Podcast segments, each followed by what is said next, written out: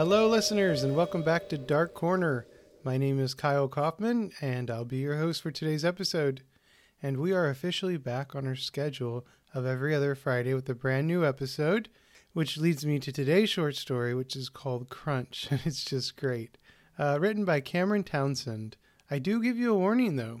This story could leave you with the willies, which is why I liked it so much. I thought it'd be a perfect story for Dark Corner. So, a special thank you to Cameron Townsend for sending us this short story. And without further ado, I hope you enjoy. Crunch, written by Cameron Townsend.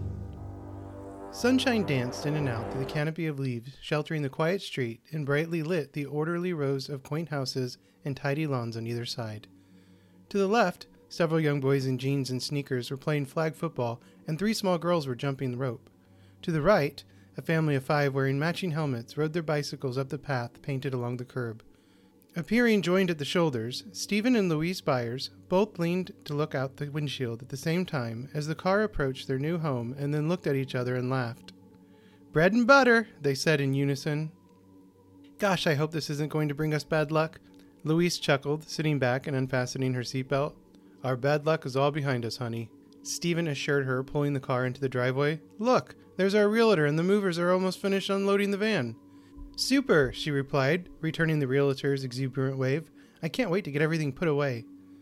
Well, I hate to be a party pooper, he said with a wince, but I'm exhausted from the drive. How about tomorrow? You're right. This was just my stupid adrenaline talking, she admitted, patting his cheek. But we have to put the bed together or sleep on the floor tonight. Bed duty I can do, he said, getting out of the car. Hello there! Welcome to your beautiful new home! Their realtor, Sue Morlock, greeted them as they hurried up to the car. Did you have a nice trip? Yes, thank you, we did, answered Louise. The traffic through Santa Cruz was a bit heavy, so we apologize if you've been waiting very long. Oh, no, not at all, replied Sue with an unconcerned wave. It gave me time to go through the house and see that everything is clean and in working order. So everything is good then? asked Stephen. At this, Sue Morlock's smile faded for an instant. Oh, yes, everything is perfect. In spite of her cheery assurance, Stephen noticed the slight change in her expression. You sure about that? Oh, yes, very sure. He looked at her askance. But, well, Sue hesitated but maintained her smile. Actually, there was a little problem, but it's hardly worth mentioning. I hate surprises, Stephen said, so mention it. Why don't we go inside? Sue suggested in her usual jovial manner. The dining table and chairs are in place, and I brought a cold bottle of champagne to celebrate. Oh, I love champagne, said Louise. Come on, Stephen, let's go and toast our new home. After the toast, Stephen drained his plastic flute and smiled at Sue Morlock. So, now what's this little problem that's hardly worth mentioning? he asked her. Sue returned his pleasant expression. As I said, it's nothing. The termite company tinted and treated the entire house last week, so the sandwich probably drew them in from outdoors. We've got termites? No, cockroaches. Cockroaches? Stephen and Louise explained in disgust. Yes, but there was only two. As I said, the sandwich probably drew them in from outdoors. Clearly skeptical, Stephen looked at her. What sandwich? Oh, someone, probably one of the painters, left a half eaten sandwich lying in the sink. But don't you worry, I sprayed the sink and counters and all the drawers and underneath the sink with bug killer, and then I washed the whole kit and caboodle with bleach. Well, that should get rid of them, Louise agreed, but I'll get some roach traps tomorrow. I doubt they'll be necessary, Sue reassured them. As she stood to leave, she glanced at her watch. Well, unless you have any questions, I have an open house in 20 minutes. If we have any questions, Stephen told her matter of factly on their way to the front door, still irked about the cockroaches, you'll be the first to know. He and Louise watched from the doorway until the realtor drove away. Then Louise said, I wonder if the phone is working. I promised Mom I'd call when we arrived. It should be. I called the phone company three days ago. Stephen looked around and saw a telephone on the floor beside the staircase. He picked it up and sat on the second step. Huh, he said, returning the handset to the cradle. There's no dial tone. Why don't you call her on your cell phone? Louise huffed. I forgot to charge it. Could I use yours? Stephen gave a shrug.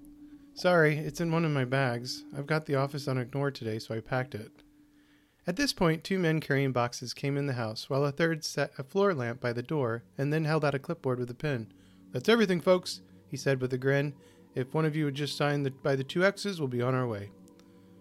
Louise took the clipboard and signed the pages, then accepted a copy. Thank you, she said, handing them $30 as a tip. This is for you and your guys for the great service. Hey, thank you, he said with the tip of his baseball cap. Good luck in your new home. As he turned to follow the other two movers outside, there was a loud crunch.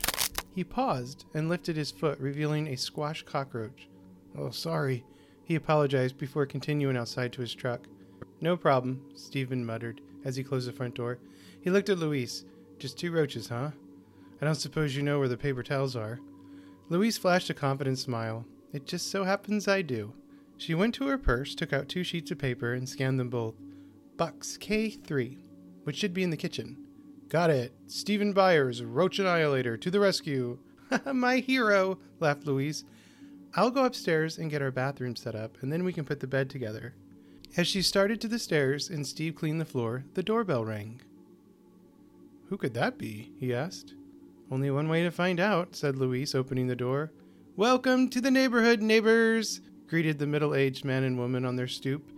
We're Sid and Martha Hunter from next door, explained the balding, bespectacled Sid. We thought you might be so tired, so we brought lasagna with garlic bread and a salad, added Martha, a wiry, salt and pepper haired woman in a plain yellow house dress and sensible shoes. Why, how nice of you, Louise said, smiling brightly. Please come in. She ushered the hunters into the living room, while Stephen hastened to move some boxes off the couch. You'll have to excuse the mess. We're just about to start unpacking. Well, we're not going to keep you, said Martha, looking around the room. We just wanted to meet you and let you know you can call us if you need anything. She means like toilet paper or ice cubes or coffee, said Sid, casually rolling his hand in a little circle. Oh, Sid, that's not what I meant at all. Martha chided him. She held a note card out to Louise and smiled. Here's our phone number and a list of other numbers you might need. She means the police and fire departments and the pizza place, Sid explained, making the same rolling hand gesture. As Louise was about to thank them, she noticed a cockroach crawling over Sid's shoe and caught her breath, then gave Stephen a little nudge. When he looked at her, she directed her eyes at the floor. By now, two more cockroaches were crawling around both of the hunter's shoes. Hey, it was great of both of you to bring dinner, Steve said, suddenly standing. And we certainly appreciate your number and all, but we're really tired and. Oh, say no more, Sid cut in as he got to his feet. Besides, it's almost time for Martha and me to feed the pests. Feed the pests? Stephen warily repeated. He means the pets, Martha quickly explained. Sid refers to them as the pests because they always seem to be underfoot. Little Dickens knocked me down one day at a feeding and liked to kill me. They get right cranky when they're hungry, don't they, Mother? Oh, they certainly do, Papa, agreed Martha, rising as well and following him to the door. Now you two be sure to let us know if you have any problems. We're right next door. Thank you, we'll do that, Stephen said, smiling as he closed the door behind him. Quickly, he and Louise hurried into the living room and began picking up boxes. Did you see where they went? No, I didn't. Darn it, she said. But maybe under the couch. At least the hunters didn't see them. That's lucky. They didn't seem like the discreet type. Crunch. Eek! Oh, Louise cried, jumping back. I think I found one. Crunch. Son of a bad dog, said Stephen, looking under his shoe. Well, two down and one to go. Darn it, I hate those things, Louise said as Stephen used a paper towel to pick up the two flattened cockroaches. I'll go find the bug spray the realtor left. Good idea. He grabbed a nearby plastic bag and dropped the soiled towels in it. Hey, was it just me or did the hunters strike you as a little creepy? They did seem sort of creepy, didn't they? called Louise from the kitchen. Did you notice the way they both kept licking their lips? Yeah, but it looked more like a little nibbling thing to me. It's probably loose dentures. There were the sounds of cabinet doors opening and closing while Louise searched for the can of bug spray. It was nice of them to bring dinner, she noted. Yeah, if they didn't poison it. Stephen sank onto the sofa.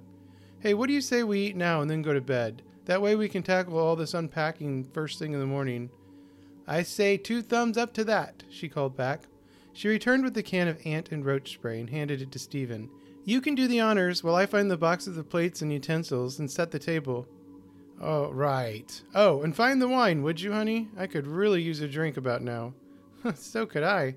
I wish the ice cubes were ready. I could make us a couple margaritas.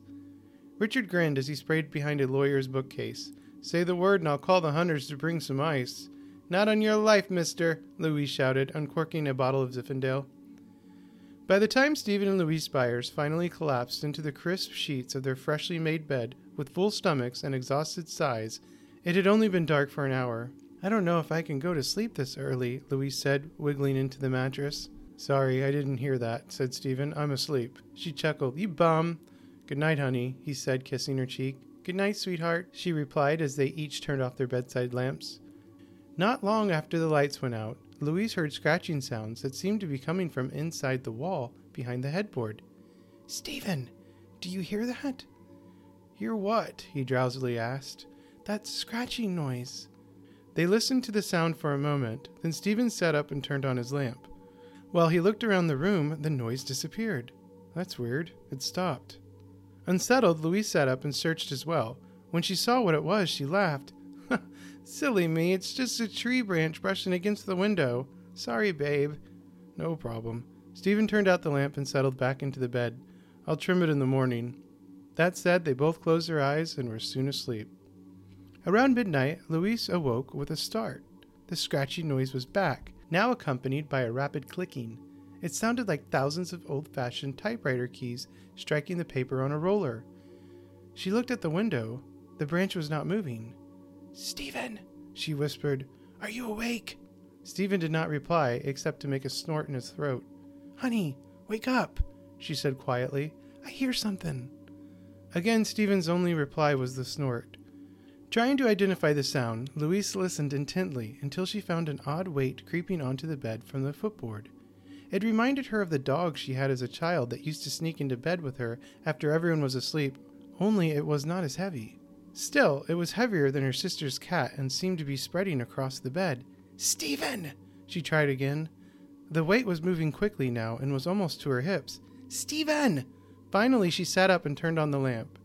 At the foot of the bed stood the smiling Sid and Martha Hunter, watching a blanket of skirting brown cockroaches cover the bed so thickly that only the shape of Stephen was visible.